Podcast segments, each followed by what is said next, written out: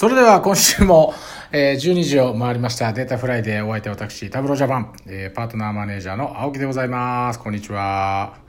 えー、皆さんお気づきでしょうか？私が面白いアプリを最近手に入れてですね、えー、データフライデーもすごくパワーアップしたと思います。あの効果音が作れるようになりまして例えばとかですね。えー、なんだろうな。これで終わるとか。まあいろいろですね。できるようになったんで、ちょっとこの辺を使いこなしてですね、えー、やっていきたいなと思います。えー、今日は3月の10、何日だ ?5 日、えー、ホワイトデーが終わりましたけれども、男性の皆さんはきちんとバレンタインのお返しができたでしょうか？あと2週間、今年度も終わりという企業様多いと思いますが、えー、ぜひぜひあの最後まで数字を追いかける日々を続けていただきたいなと思います。で今日はなんとですね、えー、久々にゲストをお迎えしまして、えー、今巷で話題の飛んで埼玉いや嘘です、えー、カスタマーサクセス、えー、これをちょっとですね語れる方をお呼びしましたので、えー、ちょっと一緒に話を聞いていきたいなと思いますが、えー、私の方からご紹介したいと思います。ロールは何て言うんですか？カスタマーサクセスマネージャーの。カスタマーサクセスマネージャーの、えー、甲斐エリカさんです。イェよろしくお願いします。イェちょっと待ってください。甲斐さん甲斐さんのえー、これ。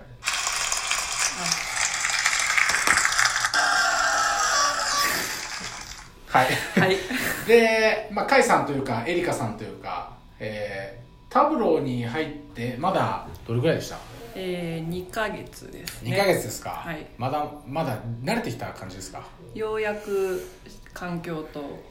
仕事と周りの人の名前と顔もちょっとずつ一致してきてっていう感じですかね、そうですね。はい。ちなみにあのブートキャンプタブローにこう中途で入ると私もそうですけれども全員ブートキャンプといってシアトルに2週間缶詰に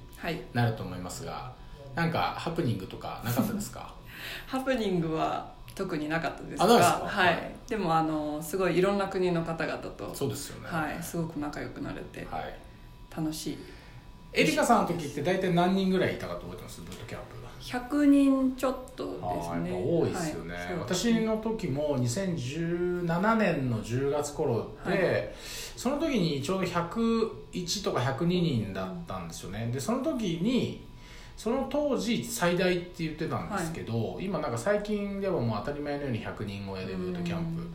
やっているっていう感じで、まあ、人の出入りが多いのか あの世界中で今4200人ぐらいタオル確かいると思うんですが、はい、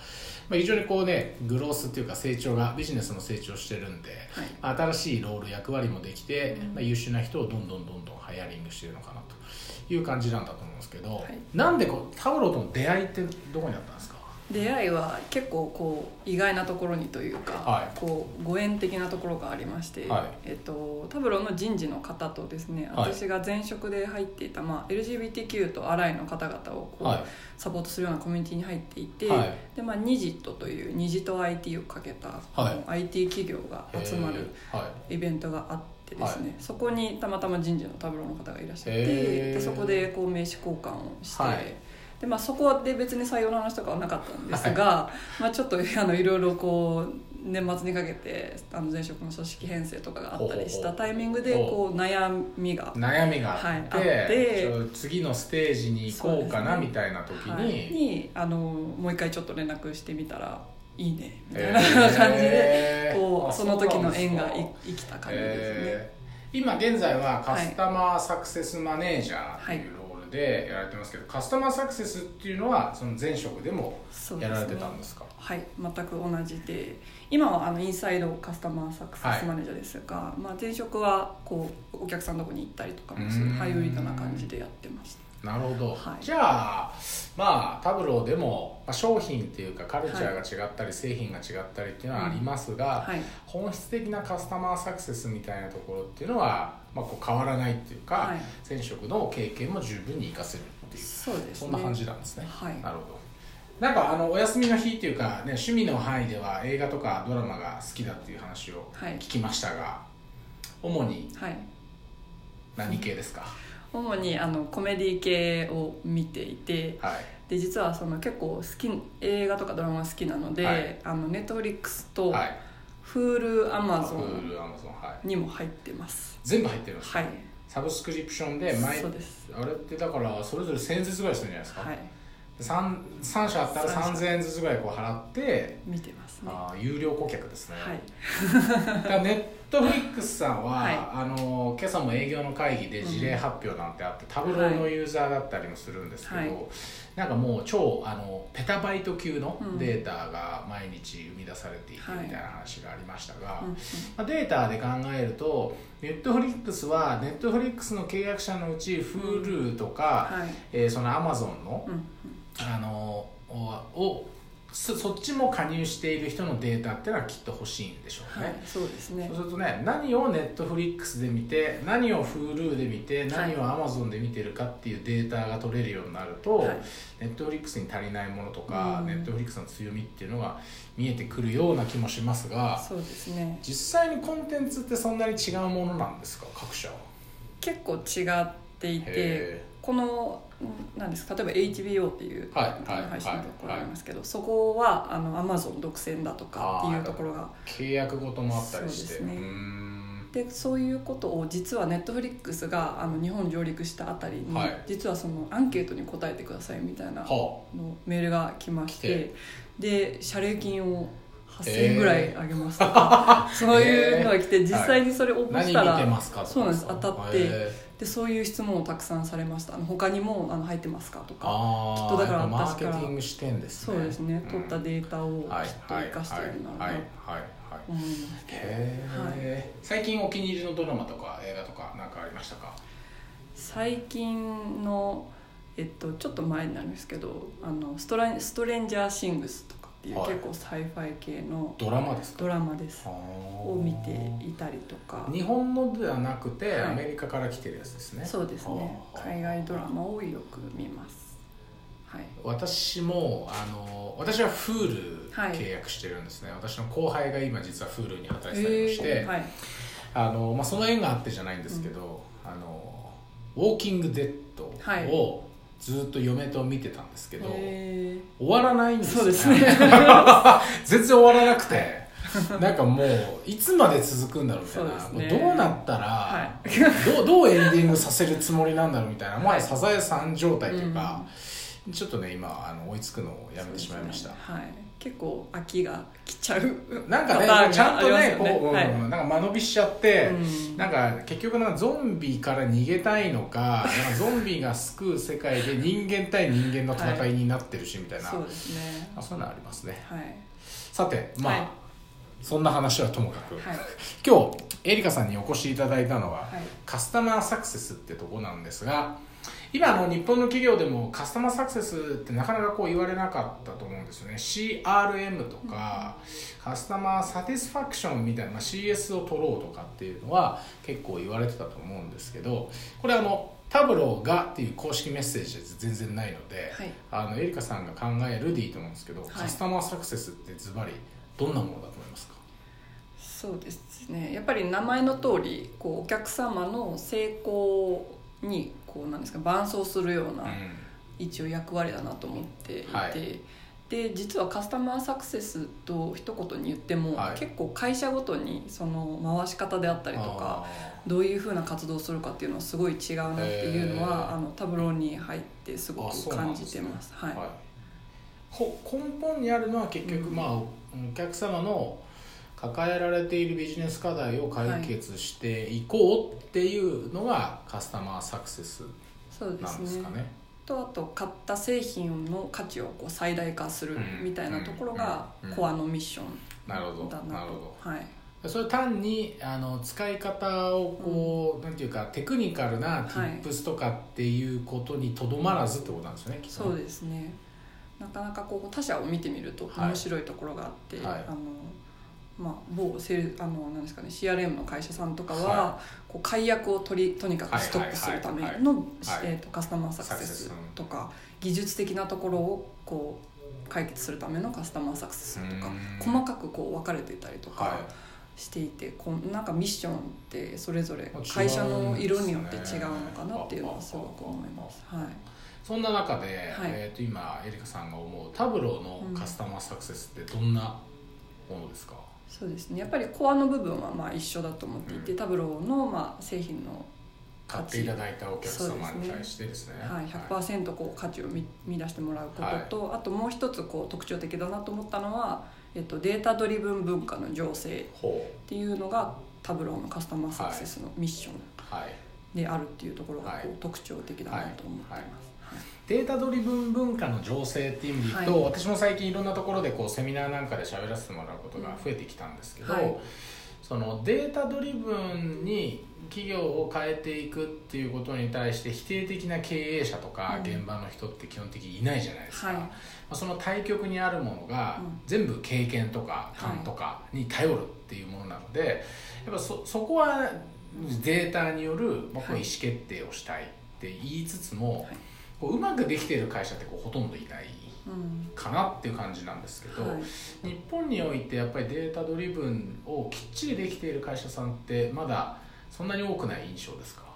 そうですね。結構、まあ、お客様の中でもばらつきはあるかなと思っていて、はい、経営層の方が、まあ、あのデータドリブンで行こうっておっしゃってる会社様は、はい、まあ、比較的スムーズにこう、うん、いろいろと社内でのその専任組織だったりとかっていうところの、こうなんですかね進み方は早いなという感じなんですが、はい、まあ、そうでない会社さんももちろんいらっしゃって、あの新しいことにちょっと抵抗があるとか、なかなかそういうことよりももっと今までやってきたことが大事じゃないとかっていうところの温度差ってすごく会社の中であるような気がするので。そこをどううまくこうアプローチしていくかっていうところのお手伝いを今日々やっているような感じです。はい、今実際にじゃあそのエリカさんが普段のオペレーションとか業務でやられてるのは、はい、そういうお客様となんかこうお話をして、うん、えー、こうなんかステップ論を伝えていくとか、はい。いわゆるまあデータドリブンに変わっていくためにはこういうことやりましょうとかこういう組織を作りましょうとかっていうのをこう会話されているそんなイメージなんですか？そうですね。取り組むべき課題あの課題とかが明確になっていれば、まあ、じゃあそれに優先順位をこういうふうにつけましょうであったりとか、はいもう全くそれがないところからゼロからのスタートであれば、まあ、他者様のその事例であったりとかまあ、こういうふうにして成功体験を、はい、あの生み出せてますよっていうところを、まあ、共有させてもらうところからスタートしたりとか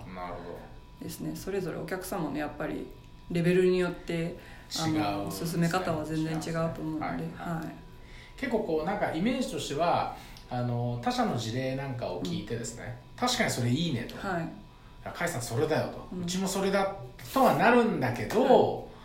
じゃあお客さんね、じゃあこういうふうにやってみましょう。まずファーストステップこれやりましょう、セカンドこれやりましょう。サードこれやりましょう、1か月後3か月後ってやった時に、はい、いやでもちょっと実行ってなるとなっていうようなケースも多いかなと思うんですけど、そのあたりはどうですか？そうですね。結構まあなんですかね。タブローをその専任で推し進めていただくっていう方々もそんなにリソース取れないそもそも取れないとか、はいはい、業務範囲外だったりとか、うん、ボランティア的にっていうところも多いと思うので、はい、なかなかそこはこうじゃあ仮想的にとかっていうところからまあ始めてもらって、まあえっと、カスタマーサクセスプログラムの中ではクイックインって言ってますけど、こう短期的中期的な簡単な目標をあえて立てて。その成功を積み重ねることでこんだけ成功してますよっていうのを社内でこうアピールするみたいな、っていうところから始めるケースが多いです、ね、なるほど、はい、それ一つ面白い示唆っていうかサジェスションですね、ね、こう目標は高いんだけれど、はい、そこを見上げちゃうと結構大変なので、うん、あくまでもそこにたどり着くためのステップをこう小さく刻んで、はい、一つ一つ成功を重ねていきましょうっていうことなんですね。そうですね。はい。ちなみにあの最近ちょっとこの収録が始まる前にエリカさんと喋ってましたが、はい、まあ、東洋経済であの私が最近読んだものでデータ苦手な人には経営者になる資格がないっていうこれ面白い記事があってですね、これ何が書いてあるかというと、ね、あのエビデンスベースとなんだと、まあ、つまりこデータドリブンとまあ似てるような考え方ですよね。あの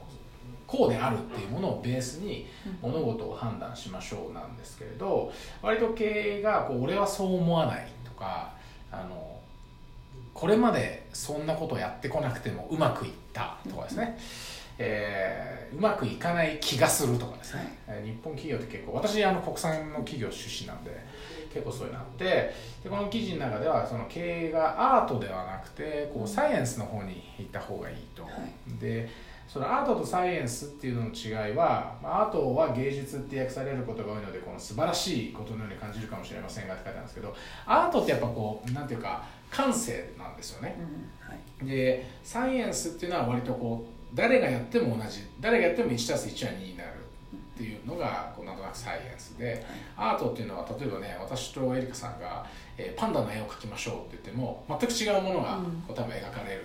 うん、それぞれのやっぱ感性があってどっちがいい悪いっていうのはあるんですけどそのであのビジネスにおいてはやっぱりこう 1+1 は2って言ったところを、まあ、みんなのこうよりどころにしていくっていうか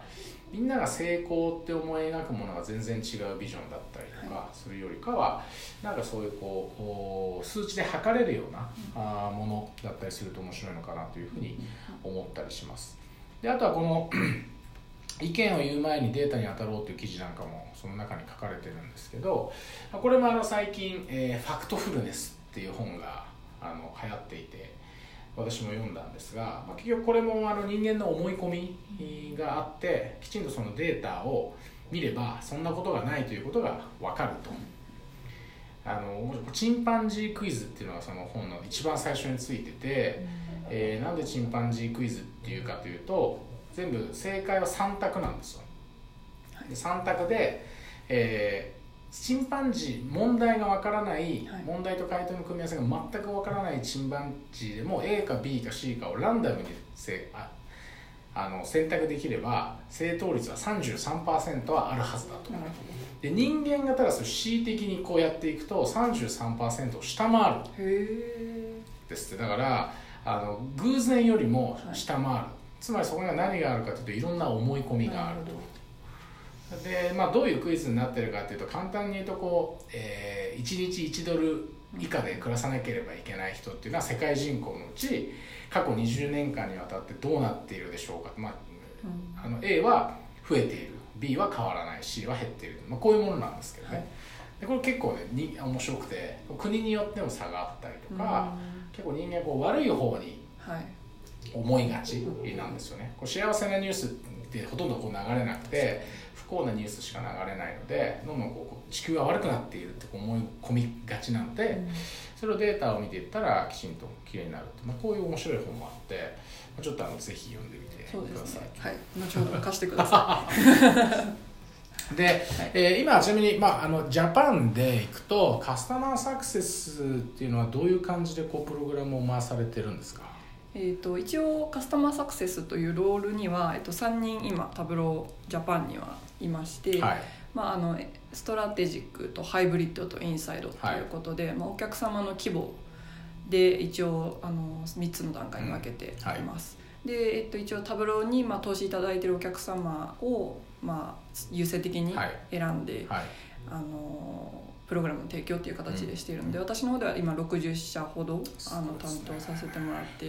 い。る形です。はい、はい。やっぱりこれ60社さんもこうお話まだね、うん、あの60社全社とは会話できてないっていうところもあるかもしれないですけど、やっぱりお客様ごとで、はい、やっぱこう持たれてる課題感とか、はい、その温度感とか、うん、まあ、変な話やる気とか、はい、全然違うもんですか？違うと思います。で結構こうな悩みが同じだったりとかっていうところもまああるんですけど、やっぱり違うなと思うのはそれぞれの会社のそのストーリーであったりとか、文化であったりとかっていうところにすごい既存するものがあって、なかなかこうなんですかね共通するところもありつつ、それぞれのその文化に合ったアプローチが必要だなって感じることはすごく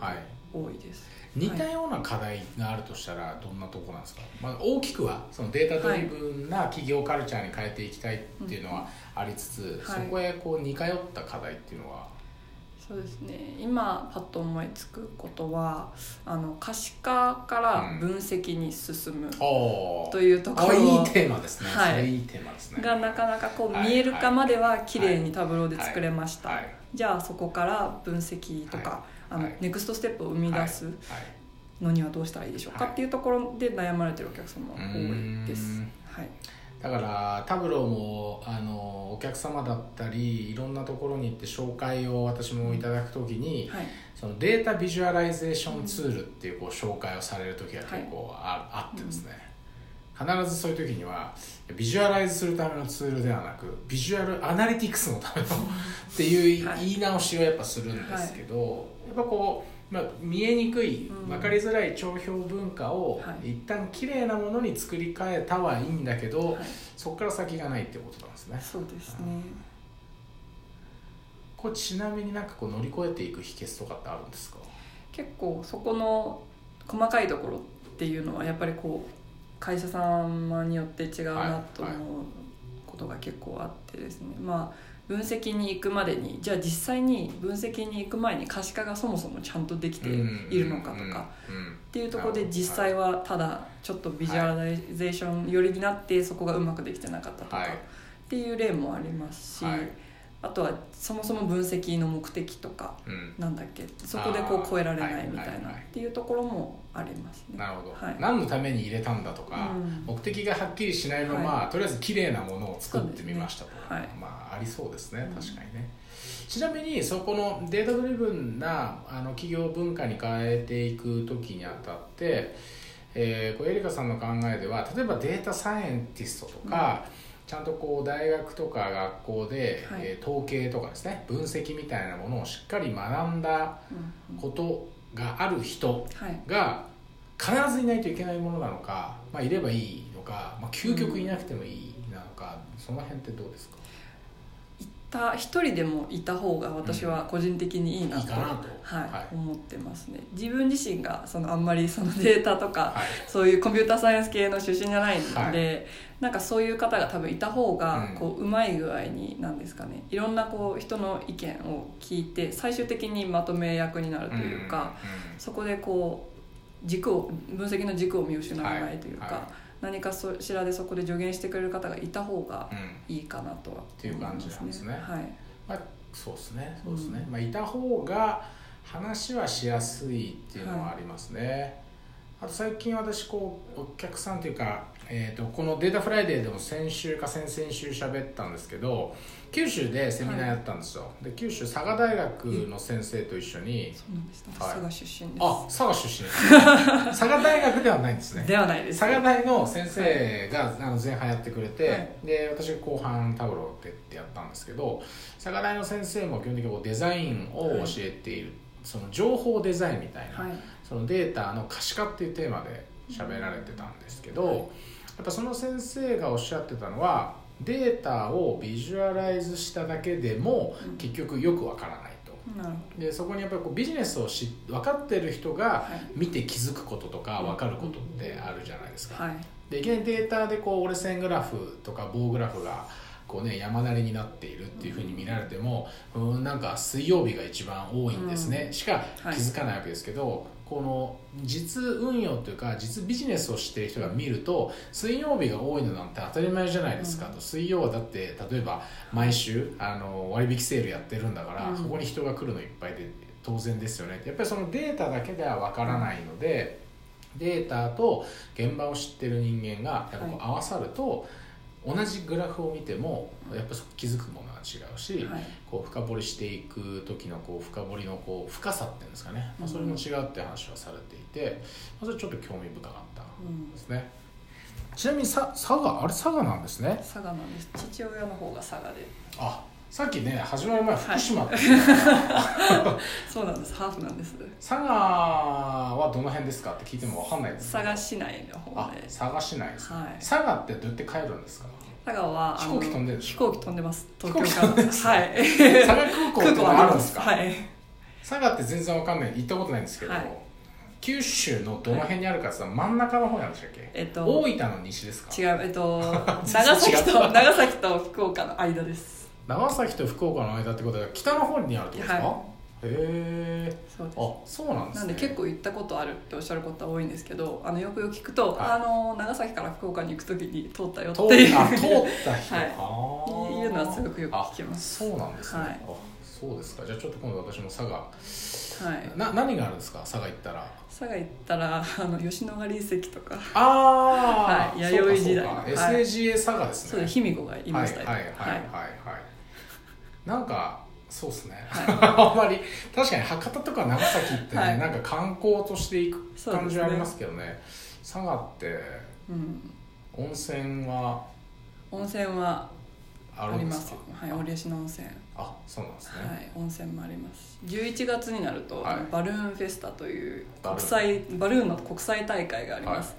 それ熱気球っていうんですか？そうです。すごい飛んでて綺麗な。その会場の近くなんです家。あそうなんです毎年。空中に熱気球家の裏の畑から飛ばしたりとかしてあそうなんですね。はい。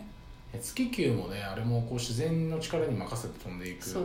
だけで大変ですよね、うん。ジェット気流に乗ったらあれ200キロぐらいで動くらしいですよね、えー高度。そうねそうそうなんかすごい上の方まで行ったらあのむちゃくちゃあの速い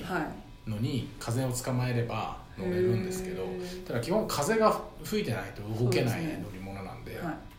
大変みたいですね。まあという話はいろいろありました。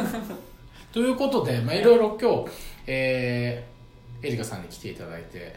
カスタマーサクセス語っていただきましたがまだタブロー入って2ヶ月はいってことなので、まあ、これからねもっとどんどんこうお客様と触れ合っていただいて、ね。いろんなカスタマーサクセス見つけていただくと思うんですが、はい。最後にはい。どんなカスタマーサクセス伝道師になっていきたいかその、えー夢、はい。野望を最後にお聞かせいただきたいんですが。そうですね。やっぱりこう文化を変えるというのはすごく難しい。ことだと思っているので、そこをこう私が入ることによってこう会社の文化が変わったよとか、はい。データドリブンになったよとかっていうようななんですかことを言われるカスタマーサクセスマネージャーにこぜひなりたいと。思いま。す。すね。はい、そんなエリカさんにカスタマーサクセスのお手伝いしてほしいんですけどってお客さんいたらどうすればいいんですか、そうですね。まあ、セミナーとかやってるんですか？セミナーはあの開催するようにはあのしてます、はい。そのデータドリブンの,、はい。あの醸成の方法だったりとか、はい。あの専任組織どうやって作ったらいいのとかっていうはいところはこう定期的に開催しようかっていう話はもちろん出てるのであいいですね。ぜひご参加いただいてはい。直接お会いできたらなと。あとはあれですね。5月14日に、はい。えーデータデイアウトはい。が、あのー開催しますっていうのを3月13日に発表してるはい。はずなので、えーそこの場でも多分あのエリカさんは当日アテンド、はい。まあ、ほぼ全社員がアテンドする感じになるんで、まはい。あ、そこで見つけてくださいっていうそうですね。ぜひ声を声しか 声で探してください。佐賀出身のねエリカさんをぜひ探してくださいと。はい。いうことで、はい。えーぜひお願いできればと思います。今日はあのカスタマーサクセスマネージャーの甲斐エリカさんにご登場いただきまして、カスタマーサクセスについて語っていただきました、えーデータフライデー毎週あの皆様にアンケートをお願いしておりますので今多分ポッとメッセージがポップアップして、えー URL が出てると思います。URL をコピペしないといけないっていうあの面倒くささはあるんですがぜひあのアンケートをちょちょっと回答いただいてもうちょっとねカスタマーサクセスについて聞きたいとかあれば、はいまあ、第2回第3回とはい。続けていけるかなと思いますので、ぜひよろしくお願いします。